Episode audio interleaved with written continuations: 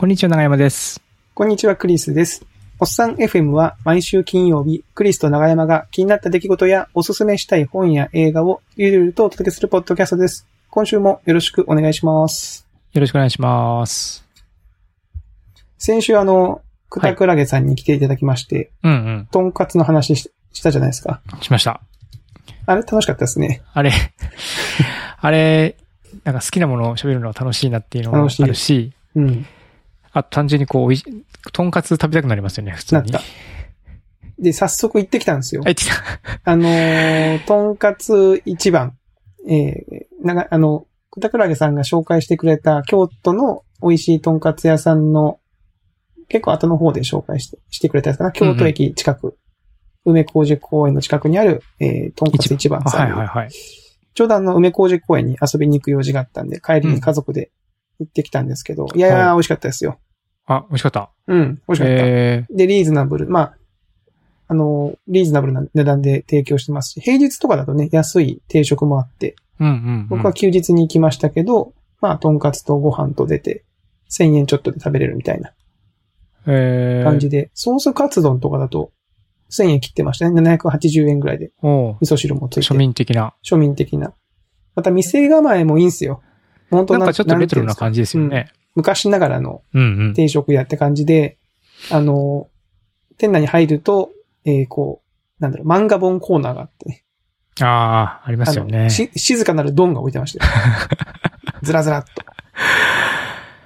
いや、いいわ。もう最近こういうとこ行ってないなとう思って。ん。定食屋さんってね、なんかそういう、こう、ゴルゴ13とかね、なんかこう、そういうちょっと渋い漫画がそうそうそうそうそ静かなるともそうですね。よくありますよね。う。大学との生の時とか、そういう店見つけるとこう、ね、その、ちょくちょく通っては漫画読んでみたいな、うんうん。やってたのを思い出して。で、もちろんとんかつも美味しかったですし、はい。いい感じでしたね。うん。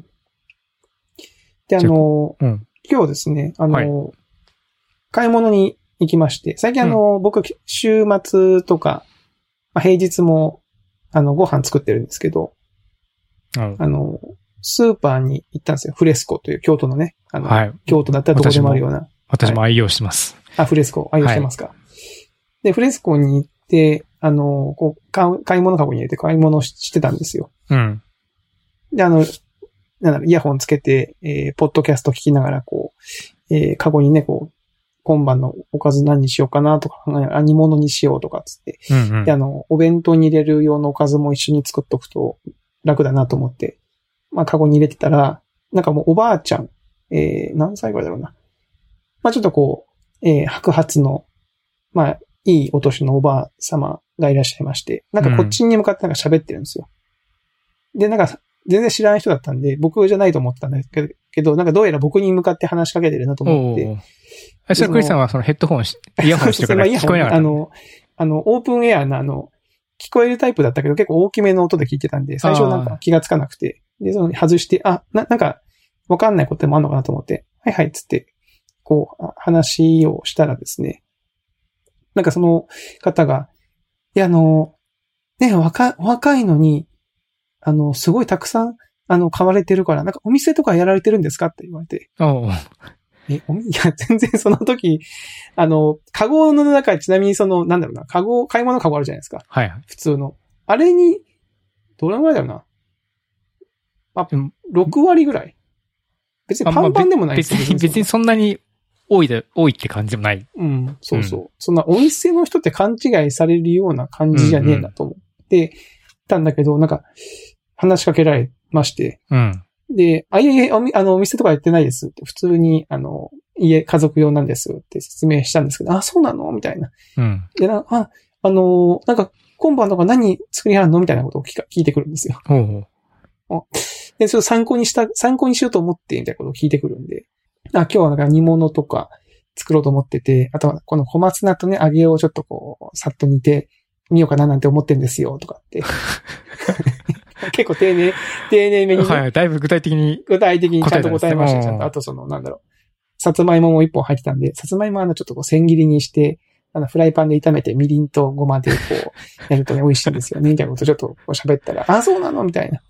ただあの、いやなんかいっぱい入ってるからって言うから、あ、やでもあの、うちあの子供が3人いて、あの、みんな男の子で食べ盛りなんで、結構食べるんですよね、みたいな話をして、あ、うんそうなの？みたいな。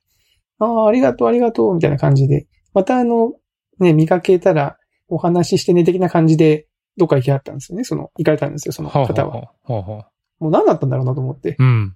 僕も京都で買い物してますけど、こんな感じで話しかけられたことあんまないんで。そんなないっす。そういうことないっすね、僕もね。うん。ないですよね。うん。で、まあ、うちに帰って、うちの妻にその話をして、まあなんか単純にね、あの、もしかすると、そのおばあ様の年代、年齢うん。の層からすると、男性がメモじゃなくて、なんかこう敵、自分で考えながら、献立考えながら、こう買い物カゴに入れてる感じ。うん。その買い物のお使いをしてますって感じじゃなくて、はいはい。自分でなんか作るぞって言って。自分でこう今晩のおかず何しようかなみたいなこう感じで入れてるのが珍しかったんじゃないみたいな。うん。うん。だからちょっと気になって、お店の人ですかっていうのもその量って言ったけど、実はそのなんだろう、男性が買い物に来てることが、その年代の人にとっては珍しかったんじゃないかみたいなことを言われて、うん。あ、そう、そうなんかなと思う。でもちょっと思ったんですけど、これ謎なんですよね。それあれじゃないですか？た、卵一人一パックまでみたいなやつをクリスさん二つとか買ってて、いやいやいや、それをこう遠回しにこう注意されたんじゃないですか？京都っぽい感じで。いや、そうね、その、京都、京都弁のね、あのーなんだろう、独特の言い回しってありますからね。うん。いやいやいやいやいやいや、そんなことは。なんかちょっとこう、フレスコの金に触れることをしてたんじゃないですか、実は。ちょっとね、気になったんですよ、僕も。その直前に、なんか、どっかのおじさん、僕よりかもちょっと年齢上目のおじさんがうんうん。買い物してるんだけど、そのね、扱いが雑なんですよ、その商品の。野菜をこうなんか見分するのはいいんだけど、自分のカゴに入んなかったやつをそこに戻すときに、もう、ポイってな投げてる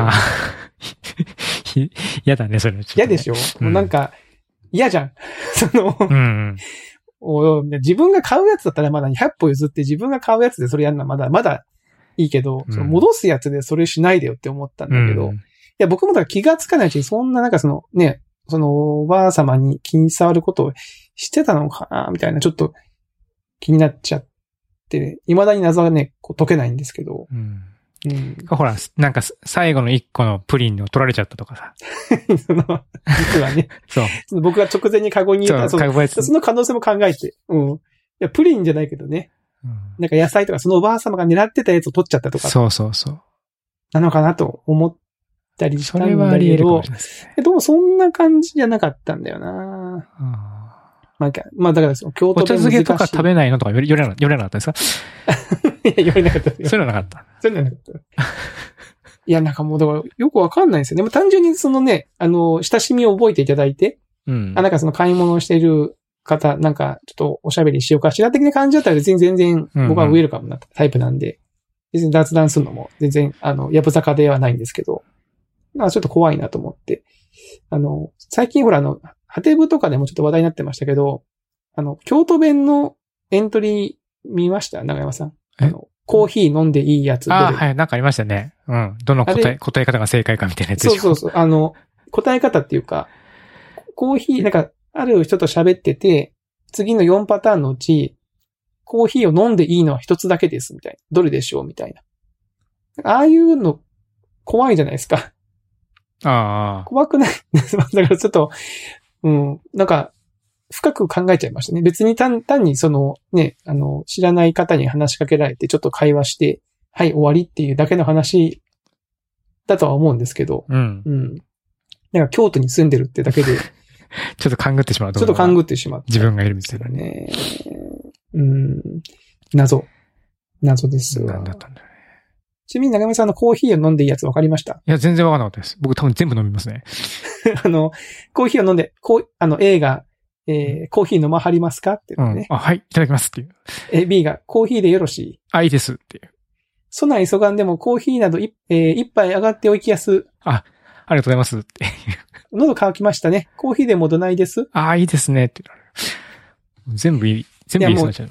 あの、正常な人間関係が築けてれば全部飲んでいいですよね。別に。のと思うんですよね。これで飲んじゃいけないってないよね。どういう人間関係だとそういった言い回しで、うん。もうちょっと、もうそろそろ帰ったらみたいなことを、こう、案に言われるのかなっていうのが逆に気になったというか。逆にね、その2、3週回って、うん。たまにあるじゃないですか、その知り合いとかでも、あ、なんかそろそろ帰ってほしいんだよなって時、まあ、親戚のおじちゃんとかでね、あるじゃななんいですかかちょっと、ちょっと寄ってみたんだけど、ずっと喋ってる人とかたまにいいるのはいるからね。うん。で、そそういうろ、感じなのかな。そろそろなんで、僕もあの、子供ができて、その家のこと、家の用事とかが分かるようになってからうんうん。気がつきましたけど、過去の自分を振り返ると、やっぱりこう、夕方時にはもう人の家から帰った方がいいなとかさ、なんか、そうですね。そういう常識がやっぱない瞬間ってやっぱ人間の中でどうしてもあるから。ななるほど、なるほど。そういうでそのルールが決まってるんだったらまあ別にいいんだけど、うん。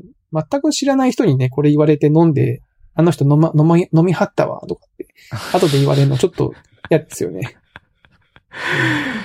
うん。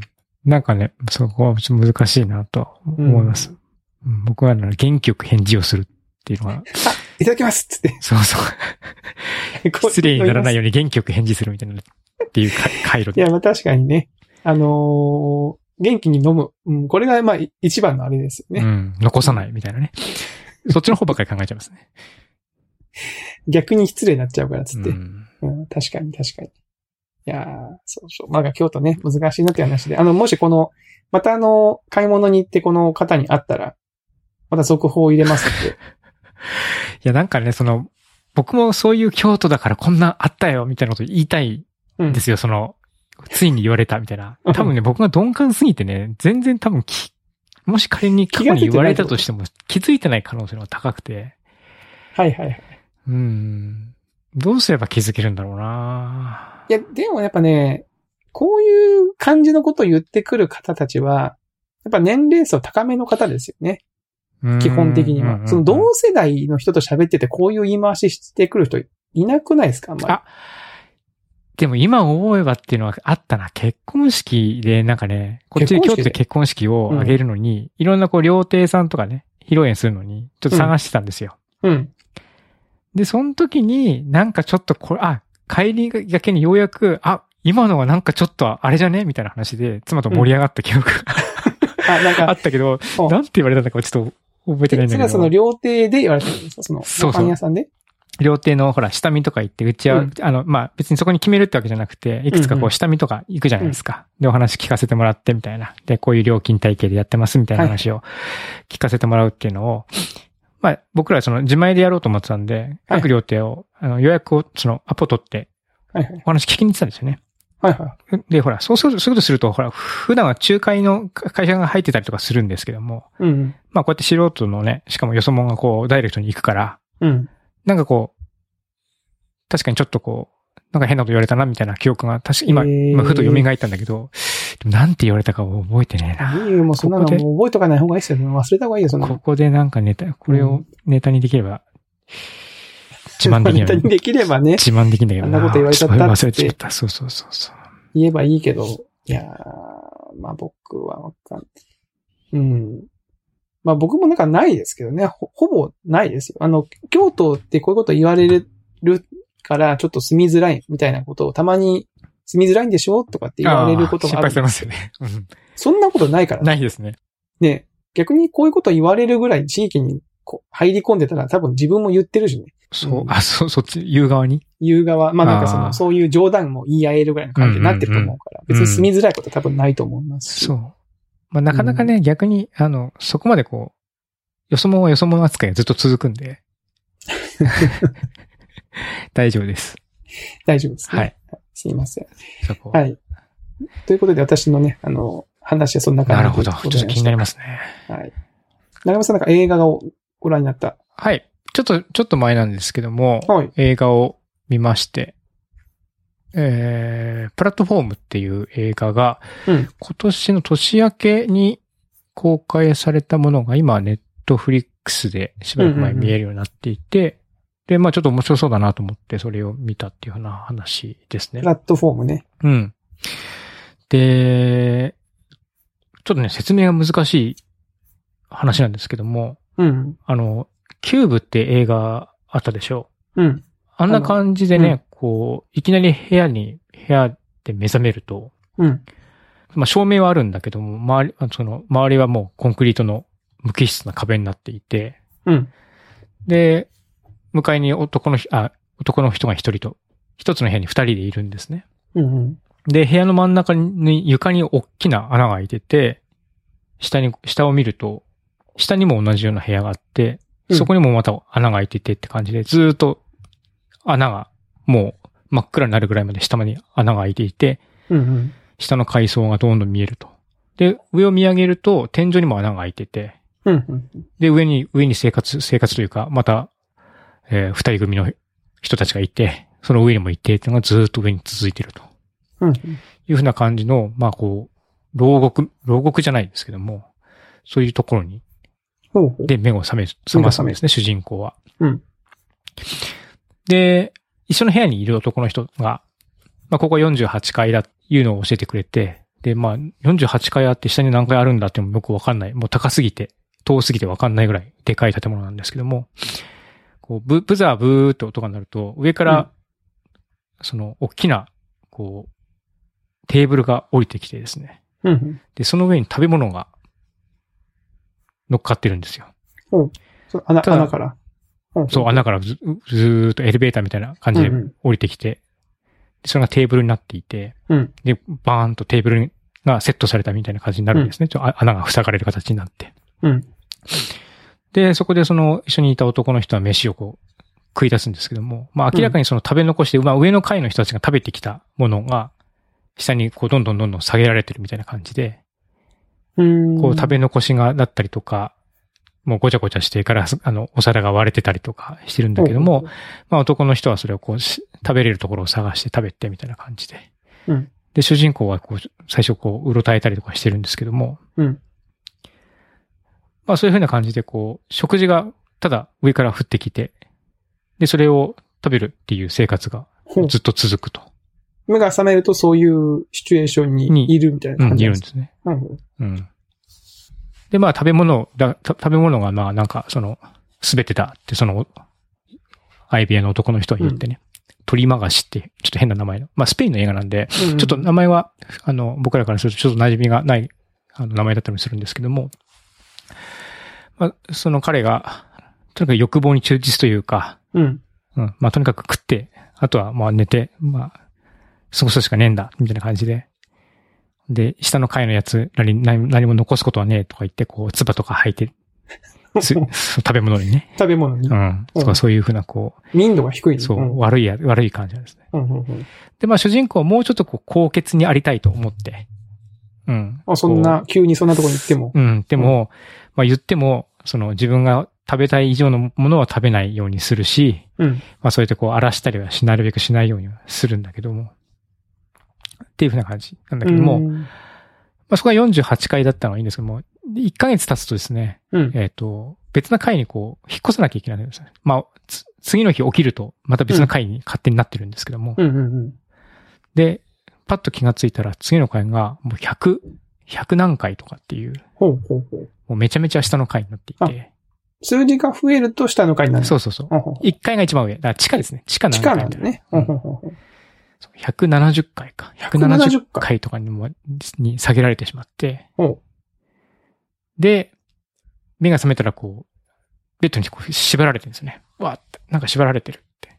おあアイビアの男の人は同じ人なんですけども、う。あその人が、うん、うんその人がもう縛って、うん170回になったら、これはもう飯が食うの、来ても、もうわずかだし、うんえー一緒にいる人間ももしかしたら食料になるかもしれないっていうので、うん。もう、それをこう、怖っ。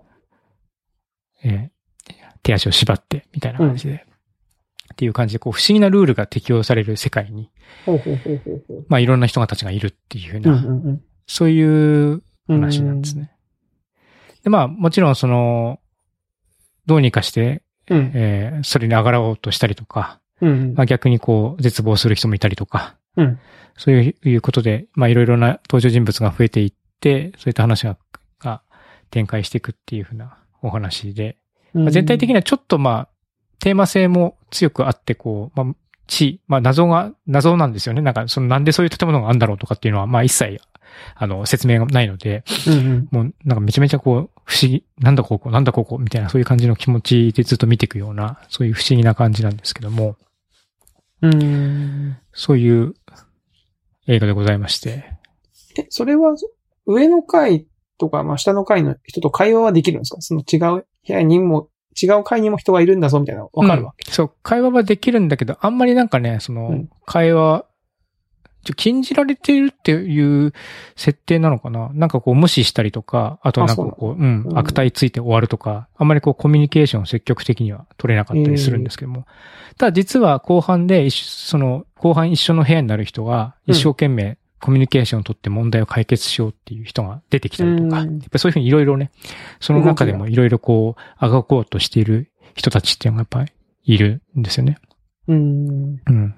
で、食べ物取っとけばいいじゃんっていう、いう、と、最初、主人公思ったんですけども、まあ、ずっと取っとくと、なんか部屋の温度が、えー死ぬまで上がり続けるみたいなルール、仕組み、もしくは下がり続けるっていう仕組みになってるらしくて、何それなんか、それ、それ、だから、まあ、取っとくことはできないみたいな感じで、あまあ、とにかく今、その所定時間内に、こう、エレベーターが止まってる間に、その、そこに置いてある食べ物を食べてあ。うん。いくみたいな、そういうふうな、ただ、ただそれだけみたいな感じなんですけども、えーいや、ちょっと、長山さん、そういうとこ行って食べれます？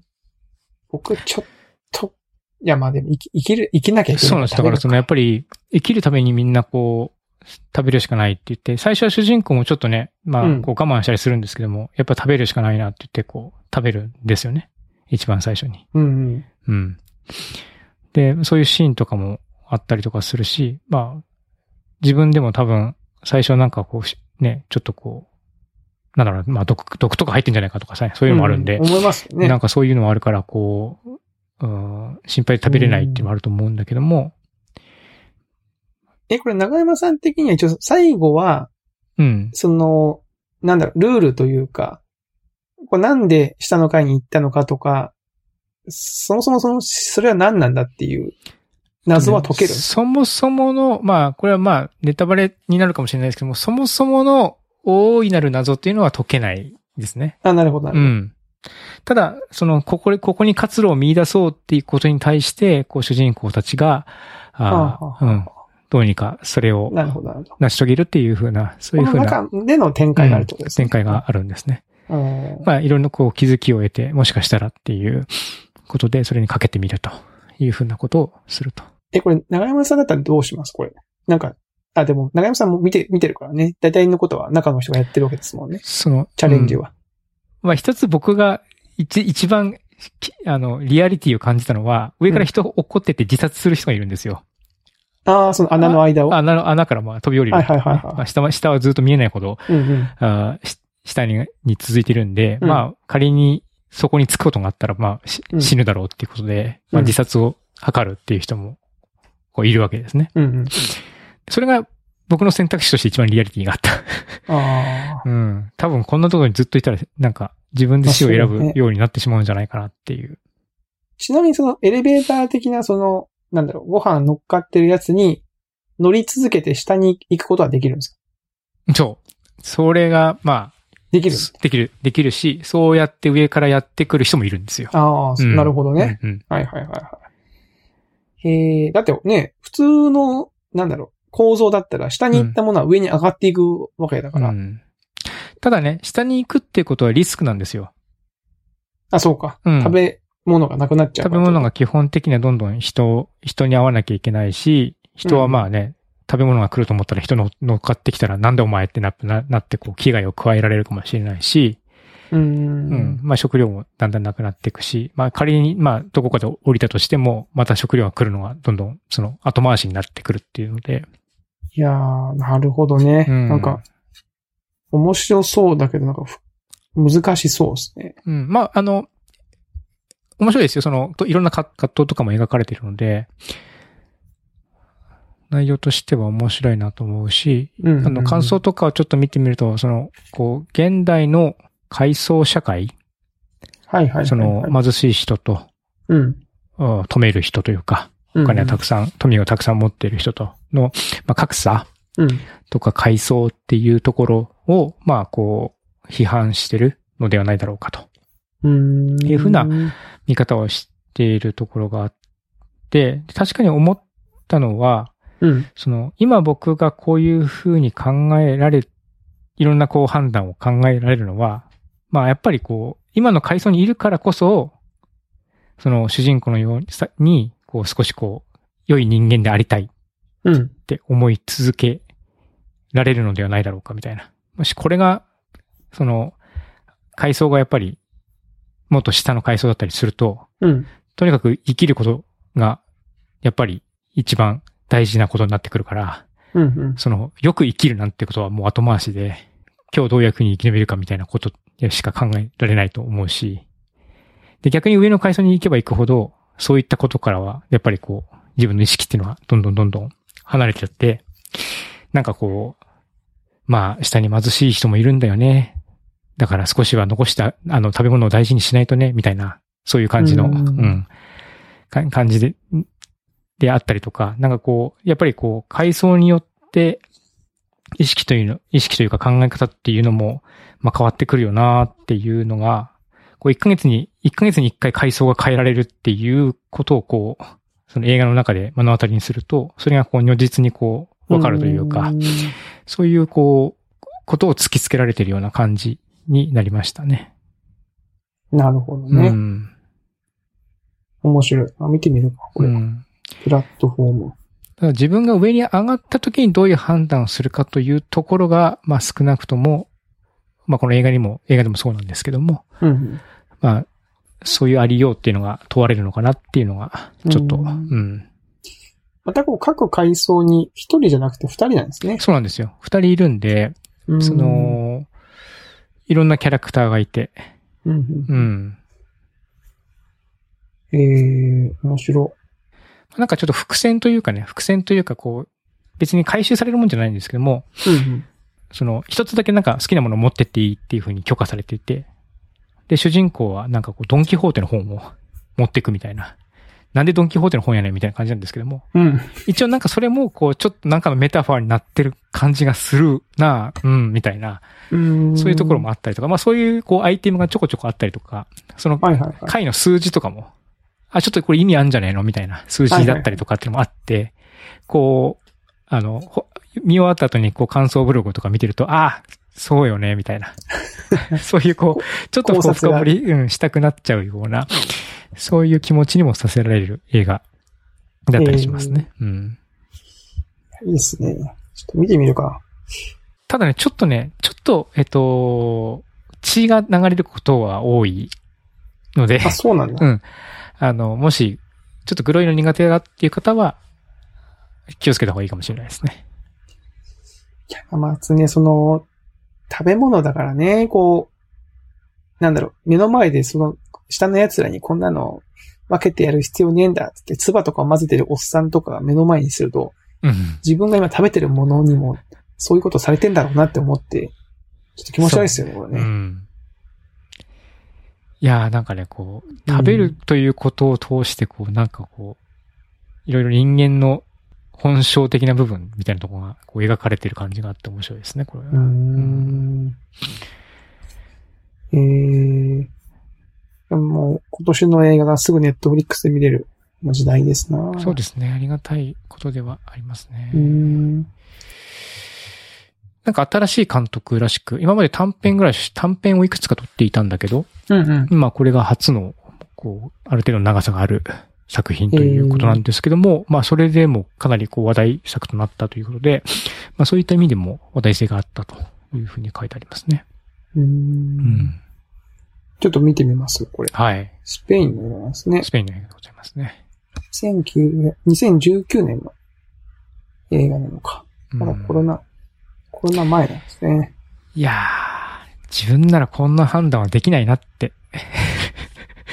思うことやろなんかその。やっぱりね、なんかこう、自己投影するじゃないですか、主人公とかに。うんうんうんうん。で、自分だったらこういう選択肢したいなとか、うん。こういう風になれたらいいなと思うけど、結構、結構極限な選択肢、選択だなっていうような感じだから、ん。なんかこう、今の自分だったら結構事なかれしいというか、どうにか生き延びるだけで、うん、精一杯って思っちゃうかもな、みたいな。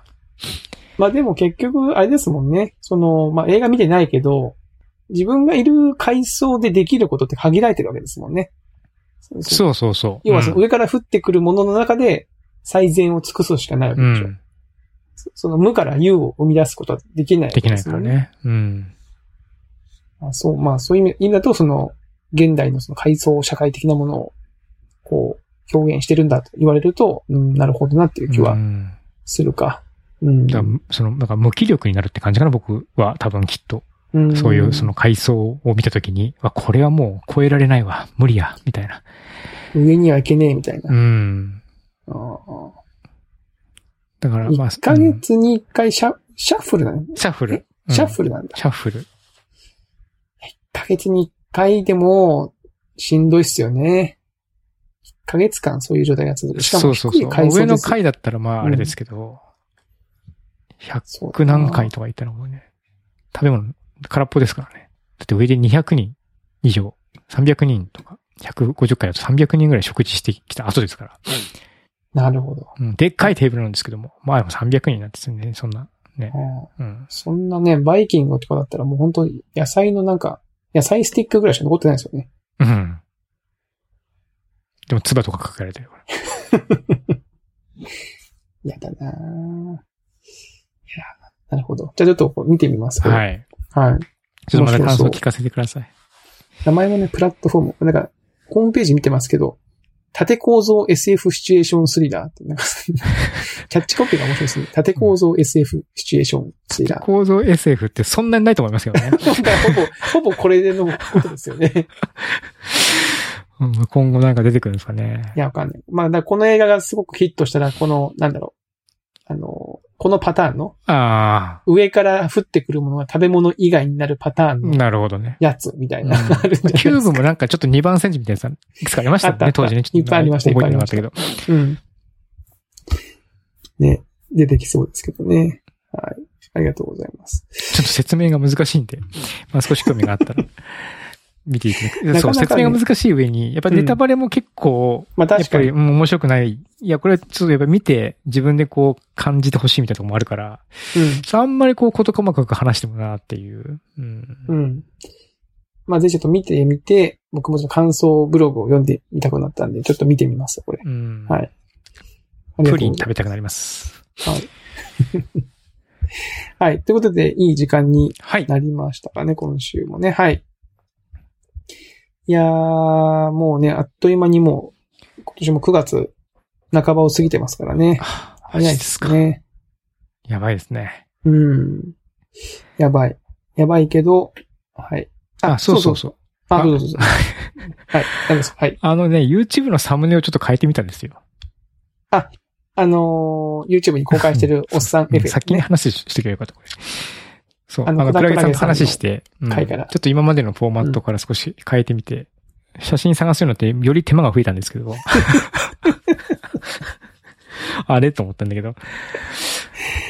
あの、いや、僕だから最初のやつ見たときに、ポッドキャストの話で、ポッドキャストのマイクの写真だった,、うんだったじゃないですか。うん。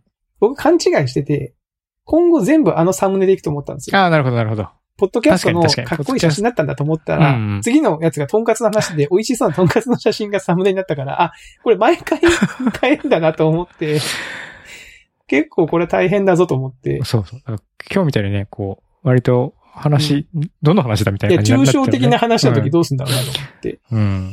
抽象的な図形とか。が 抽象的な図形の、入ってあの、きたりとかね。京都のおばちゃんの写真とかわかんないけど、そうそうそう。京都タワーとかさ。